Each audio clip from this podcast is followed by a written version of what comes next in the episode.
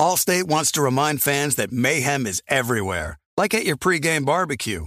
While you prep your meats, that grease trap you forgot to empty is prepping to smoke your porch, garage, and the car inside.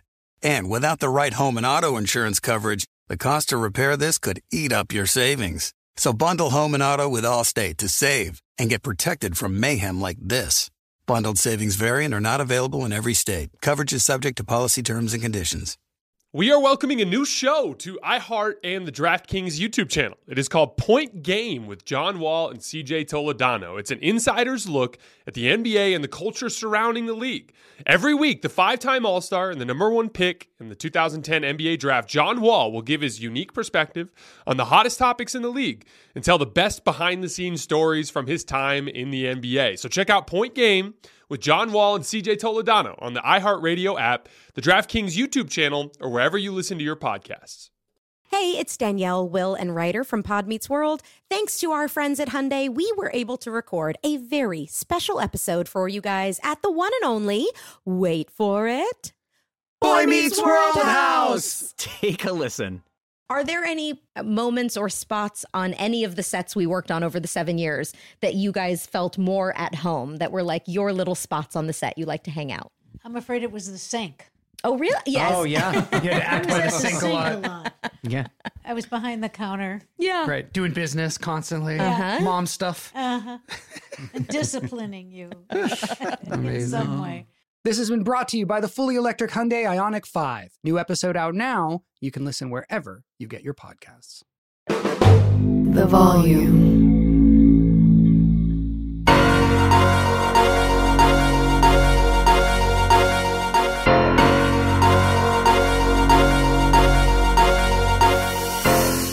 Right, welcome to Hoops Tonight here at the Volume. Happy Friday, everybody. I hope all of you guys had an incredible week. We are also live on AMP, so if you're listening on YouTube or on the podcast feeds, don't forget that AMP is the very first place that you guys can get these shows. We are continuing our player rankings today with number 12 and number 11 before we go 10 through 1 over the course of the next two weeks. You guys know the drill before we get started. Subscribe to the Volume's YouTube channel so you don't miss any more of our videos. Follow me on Twitter at underscore JasonLT so you guys don't miss any show announcements.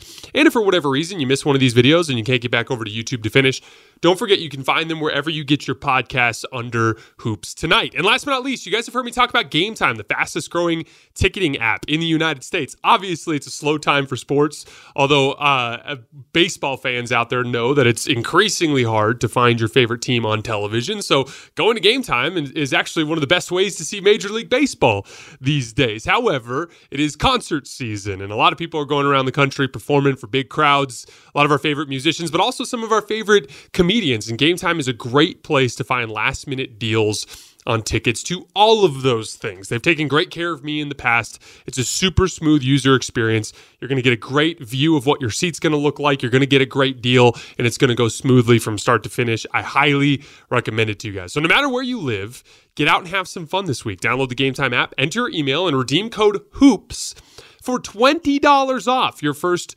purchase. Again, enter your email and the code HOOPS, that's H O O P S, for $20 off. Terms apply. Download game time today. Last minute tickets, lowest price guaranteed. All right, let's talk some basketball. Starting with number 12, Devin Booker. Finished the season averaging 28 points, five rebounds, and six assists per game. 60% true shooting, and then went up an obscene level from there in the playoffs 34 points, five rebounds, and seven assists on 69% true shooting through two rounds. Had one of the craziest pull up jump shooting hot streaks I've ever seen in my time watching basketball. In back to back home games, home wins against the Denver Nuggets, he was 19 for 25 on pull up jump shots, including 6 for 10 from three. Oh, and in the paint, he was 16 for 21 in those two games, meaning he averaged eight makes per game in the paint to go with the outrageous pull up jump shooting. He did cool off in games five and six, shot just thir- uh, just 12 for 32 from the field as they lost those last two games. Kind of got their butts kicked too. Uh, average margin of victory for Denver in those last two games was 21 points. It's the weirdest thing about that series. Like Phoenix was both the only team that got two wins off of the Denver Nuggets and the team that got their ass kicked the most because outside of those two wins, they just got pretty much dominated. So it was kind of a strange playoff run from that perspective. But so I want to zoom out before we zoom back in on Devin Booker. To me, I told you guys kind of coming in that there were tiers. And to me, everybody from roughly about number 13 all the way to number 39 call it with the the 14 guys that I had that were kind of honorable mention those are all really close. Um they're the guys I have listed I've listed based on who I think is better for sure but there's small gaps between all of those guys. But from here on from number 12 on starting with Devin Booker I believe these are the superstars in the NBA I view this as a very exclusive club that includes a top tier regular season performance for a team, as well as a top tier playoff performance for a team. I think there's only 12 of these guys in the entire NBA, but I thought Devin Booker this year cracked into that group. And I want to zoom in and exactly why so that you guys can see because I do think there are some specific check marks that I look at for that superstar tier, and I think Devin Booker has officially hit those. Oh, and by the way, through my one through twelve, I do have those split into two tiers as well. So like one for th- one through three for me is like my top tier superstars. These are the guys that I think are just a small level above the rest of the superstars, and then from four to twelve, it's all very close, and you can actually make a case for any one of the guys from four to twelve to be above any of the other guys, and totally would respect and understand if any of you guys disagreed with the order that I had in this stretch. But as I look kind of below Booker, I see a little bit of a drop off. Like Shai Gilgeous Alexander is insane, uh, but he needs to build a playoff resume. He literally has not played a playoff game as the number one option on his team, so I can't call him a superstar, right? Damian Lillard has only won two playoff games in the last four years and has missed the playoffs a couple times. So, like, that's it's hard for me to put him in that group until he kind of gets back to the point where he's playing meaningful basketball. And then Anthony Edwards, who I had at 15, is just 21 years old and has only played in 11 playoff games himself and has never gotten out of the first round. So like as we go up from Dame SGA and Ant, there's this clear elevation in, in, in regular season dominance and playoff dominance within the recent years. And so that's where I have that delineation there at number 12 with Devin Booker. He was one of only nine players in the regular season last year to average 27, 4, and 5. At least 27 points, 4 rebounds, and 5 assists. Only nine guys. Uh, Devin Booker has now played in 43 career playoff games, all in the last three seasons. And in those 43 playoff games, he's averaged 28 points, 5 rebounds, and 5 assists on 60% true shooting. That's a ridiculous resume for a 26 year old shooting guard. So, in my opinion, as you kind of zoom out on this three year stretch, in the regular season for three years now, he's 27, 5 and 5 on 59% true shooting. And in the playoffs, he's 28, 5 and 5 on 60% true shooting. So he actually has consistent regular season dominance and he goes up a little bit of a level in the playoffs. So the last box there for be, being considered a legitimate superstar is can he be the best player on a title team? And in my opinion, the answer is absolutely yes. Because let's not forget that three years ago, a lesser version of Devin Booker, was the very best player on a team that came two wins away from an NBA championship. You can tell talk all you want about that being the season after COVID and and and all the weird factors that were at play there, but you guys know how I feel about that kind of stuff. Everybody's dealing with the same circumstances. A win is a win is a win. I do not believe in diminishing playoff success, regardless of the circumstances. I feel the same way about the bubble the year before that. I feel the same way about the lockout year. I just don't care. Like to me, everyone's got the same circumstances. A win is a win is a win. And the bottom line is, is it was two really close games too. Um, that kind of swung the outcome of that series. The Suns were this close, and that was a lesser version of Devin Booker. So I absolutely think Devin Booker can be the best player on a legitimate championship team. And I mean, on that team, his second best player is Chris Paul, and his third best player is DeAndre Ayton, or maybe Mikal Bridges, depending on who you ask. So I didn't actually think he had some sort of super team either. I think that you can easily, relatively easily, build a championship quality roster around Devin Booker. And I, I, actually have Kevin Durant above Devin Booker on the list this year, but we'll see how it plays out. Devin Booker has a chance over the course of the season to demonstrate that he's a better player. And like I said, the gap between 4 and 12 is really non existent in this group, and all those guys can be jumbled around in a bunch of different ways. But as we look at that superstar list, I think he's clearly at the bottom of that list, but I think he's clearly on the list. Consistent regular season dominance, consistent playoff dominance, even going up a level, a clear pattern of winning basketball games for your team, and you get to be in the club if you do those things. That, that's just the way that I view it. Uh, Devin Booker has turned himself from a pure scorer into a really versatile offensive engine. The Suns scored 1.05 points per possession uh, possession in pick and roll with Devin Booker this year. That was 74th percentile. He's actually become a very good passer out of pick and roll over the course of the season. That was one of the biggest things that stood out to me every time I watched the Suns this year was just how gifted he was at making the right play as he was coming off of ball screens. He was down in ISO situations in the regular season, down to 0.87 points per possession, kind of just fluky, missing a lot of shots, but he was great in the post, 1.1 points per possession, which was in the 69th percentile. His shot making was ridiculous 47% on catch and shoot jumpers, 43% on pull up jumpers, and he made 4.9 pull up jumpers per game, which was second in the entire league against you guessed it, Kevin Durant in first place.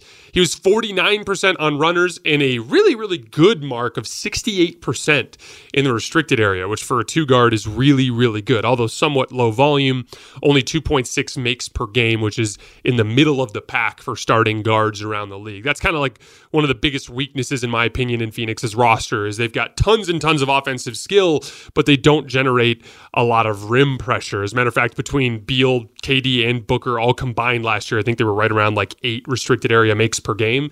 That's, I mean, I think, uh, I, I think the the top tier guys in the league are averaging that by themselves. So they're not getting a ton of rim pressure from those guys, and that's going to be the interesting thing to look at with that team. But as we've seen with teams like Denver, if you're really good at everything else, you can win anyway, and so that will be the challenge for Phoenix this year. The, uh, these are Devin Booker's ridiculous uh, shooting percentages during this year's playoff run.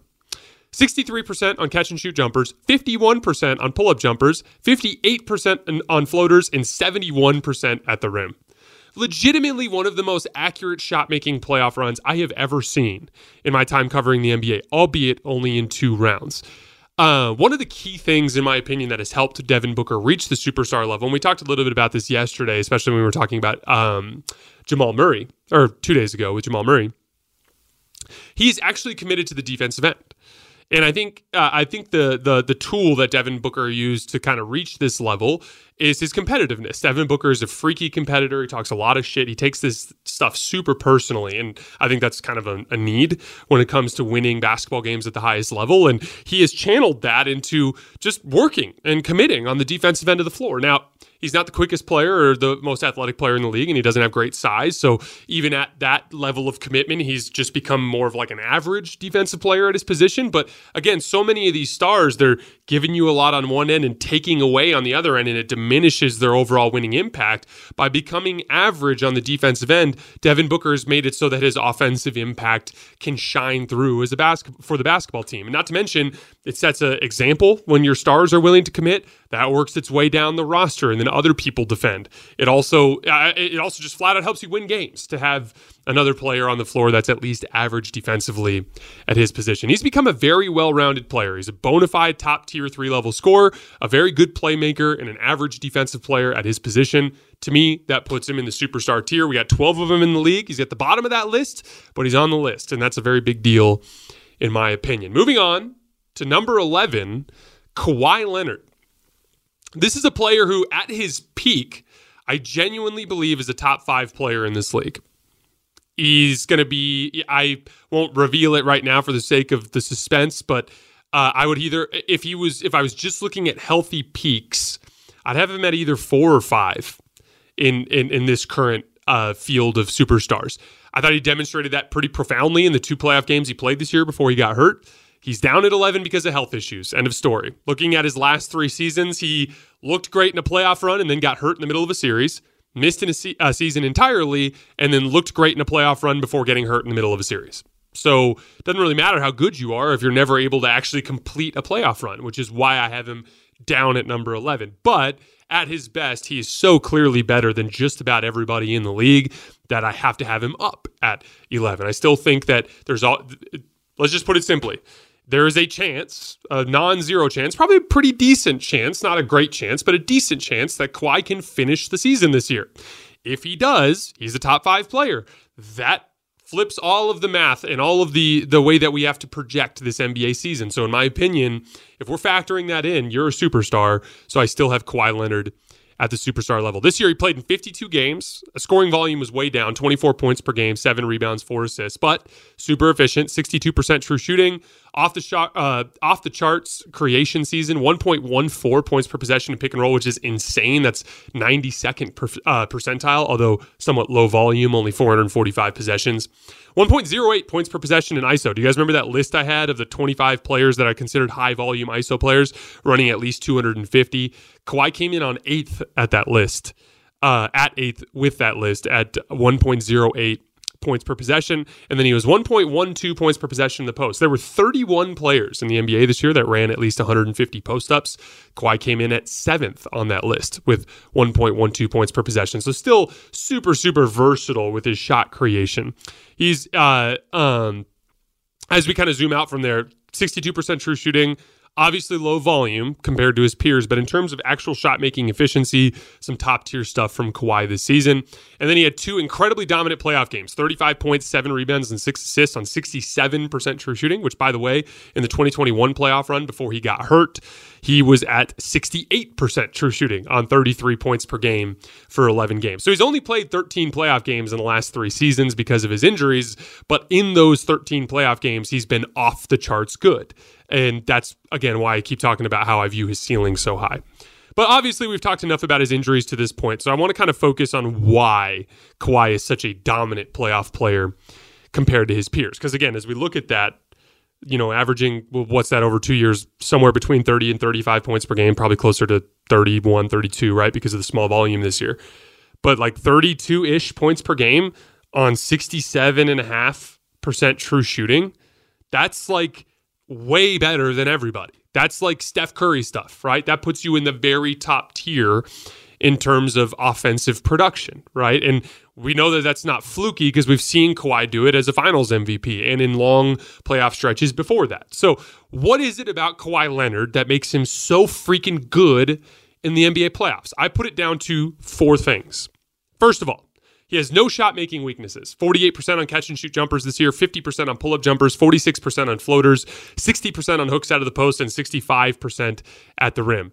Those are all off the charts good percentages. If he gets to his spot, he's got a really good chance of making it. Secondly, he's one of the strongest players in the league at his position. We talked about this a lot with Anthony Edwards yesterday. It's about the concept of getting to your spots. When you are physically strong, especially when you have a low center of gravity, meaning you have strength in your legs, that makes it so that when you fight for position anywhere on the basketball court, whether that's setting your man up for a screen, whether that's ducking into the post, general uh, calling for post position, it, just for an ISO if you're 15, 16 feet away from the basket, whether that's dealing with hand checking in ISOs, dealing with hand checking in pick and roll, putting your defender in jail in pick and roll, dislodging your defender when you're posting up uh, on those back down dribbles. Every single one of those things becomes infinitely easier when you have a strength advantage, particularly with a low center of gravity. And so, in my opinion, that's what gives Kawhi the ability to get easy shots so frequently. He's so good at getting to his spot. Now, again, we talked about this a little bit with the the strong guys yesterday. There are guys that are more skilled than the big strong guys in the league. And Kawhi has great touch for the record. Like he's got better touch than the Anthony Edwards and LeBron James comps that I used yesterday. But he probably has less touch than the top tier guys, right? In terms of uh, scoring, right? Like he doesn't have the same touch as Steph Curry or Kevin Durant, Devin Booker. You know, those guys all probably have a little bit better touch than Kawhi Leonard does in a vacuum. But the difference is, is Kawhi's always getting great looks, like fantastic looks. And so he hits them at an insanely high percentage. And to me, that comes down to that strength. The comp that I use, and we talked about this actually when we did our player rankings last year, but I'll do it again here. I look at Kawhi's uh, fadeaway jumper as the perfect example of this. The vast majority of guys who shoot fadeaway jumpers do it with their athleticism. Like even as we go back to Kobe and MJ, like they do a shoulder bump but most of their separation that they're getting on those fadeaway jumpers is just outrageous athleticism. Like Michael Jordan could do a drop step into a pivot fadeaway over his left shoulder and make it look so outrageously quick that the defender just didn't have a chance to get there. And so he's getting a good look every time. Kawhi does it 100% with strength. And I think that's kind of one of his calling cards and what it allows him to be so efficient shooting over both shoulders out of the post. He doesn't hit that shoulder and then fade. He hits you hard with that shoulder and almost goes straight up and down.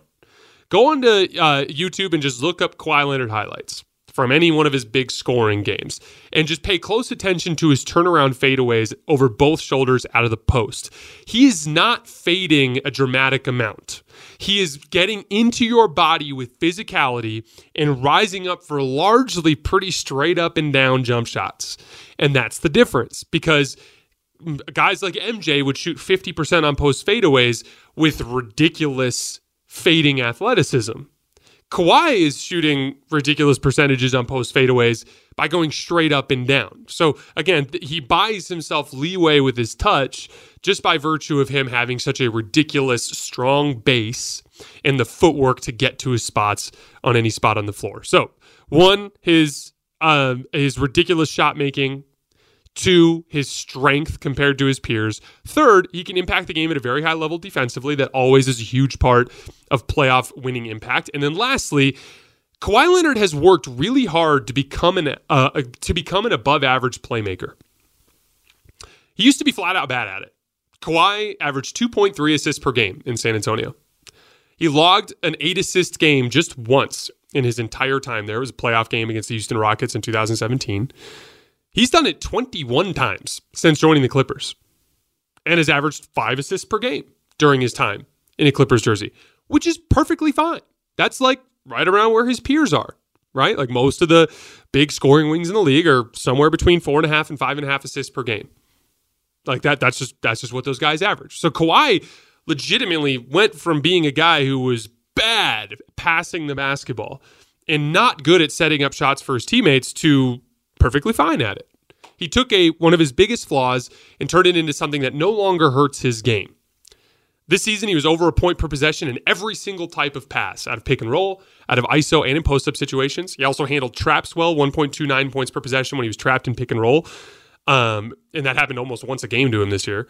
And then he handled doubles out of the post super well, 1.1 points per possession, passing out of doubles in the post. So, like, obviously like I, it's Kawhi is is a super interesting example of of a of an archetype of player that is more of a late bloomer, right? And we this is what makes Jabari Smith Jr. so exciting. Is like you're looking at these guys that come out of college and they have like maybe one thing that stands out as a skill. Like I remember early on, Kawhi Leonard showed some flashes of shooting ability. Jabari Smith Jr. was actually a really good shooter at Auburn but like there was a lot of raw stuff outside of that. Like mostly a defensive player, so was Kawhi. You know, not couldn't put the ball on the floor, neither could Kawhi. Like those guys struggled in a lot of those areas. And then there's like two phases to their development when they get into the league. It's like the learning the skill piece, like just relentless reps in the gym by yourself with the trainer, going working on your pull up jump shot, working on your ball handling, working on all these different dribble combinations and footwork, right? But then there's the on court reps part of it. And when it comes to making reads and becoming a decent passer, you just need a shit ton of five on five reps against NBA level competition. And so that's why when I look at guys like Kawhi, like to go from 2.3 assists per game to, for his entire San Antonio career, which by the way, he was consistently in MVP conversations, won multiple defensive players of the year, uh, if I remember correctly. And um, also was uh, uh, literally won a finals MVP, multiple long playoff runs, just was a dominant player in that run and was a bad passer. And he's taken that and turned it into something that actually helps his game a good amount now with the Clippers. I think that's a, a testament to his work ethic and a good example looking forward when we look at really competitive, really hard working young forwards that have a lot of raw potential. And that's what I'm looking for with Jabari Smith Jr. in the future. But Kawhi Leonard, again, bona fide top five player in the league when he's healthy. And um, uh, he's a bona fide top five uh, player in the league when he's healthy. And obviously, we have to factor in his health in this list, which is why I have him down at 11. But I, all I'm hoping is that we get to see Kawhi finish the season healthy this year because I think the league is better when he's playing because I think he's a lot of fun to watch. And I think he's a really good example for young basketball players on the things that they can work on to become better in every situation on the court. You guys know um, that's all I have for today. As always, I sincerely appreciate you guys. We have uh, number 10 coming on Monday, and we'll go 10, 9, 8, 7, 6, Monday through Friday next week, and then 5, 4, 3, 2, 1 on Monday through Friday the following week. As always, I appreciate you guys, and I hope you have a great weekend, and I'll see you on Monday.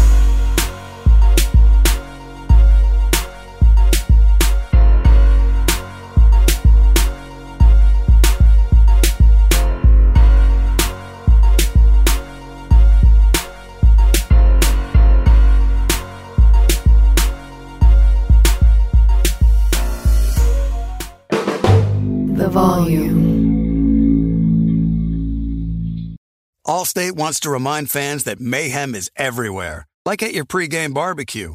While you prep your meats, that grease trap you forgot to empty is prepping to smoke your porch, garage, and the car inside. And without the right home and auto insurance coverage, the cost to repair this could eat up your savings. So bundle home and auto with Allstate to save and get protected from mayhem like this. Bundled savings variant are not available in every state. Coverage is subject to policy terms and conditions.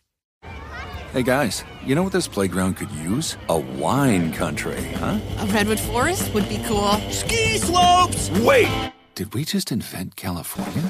Discover why California is the ultimate playground at visitcalifornia.com.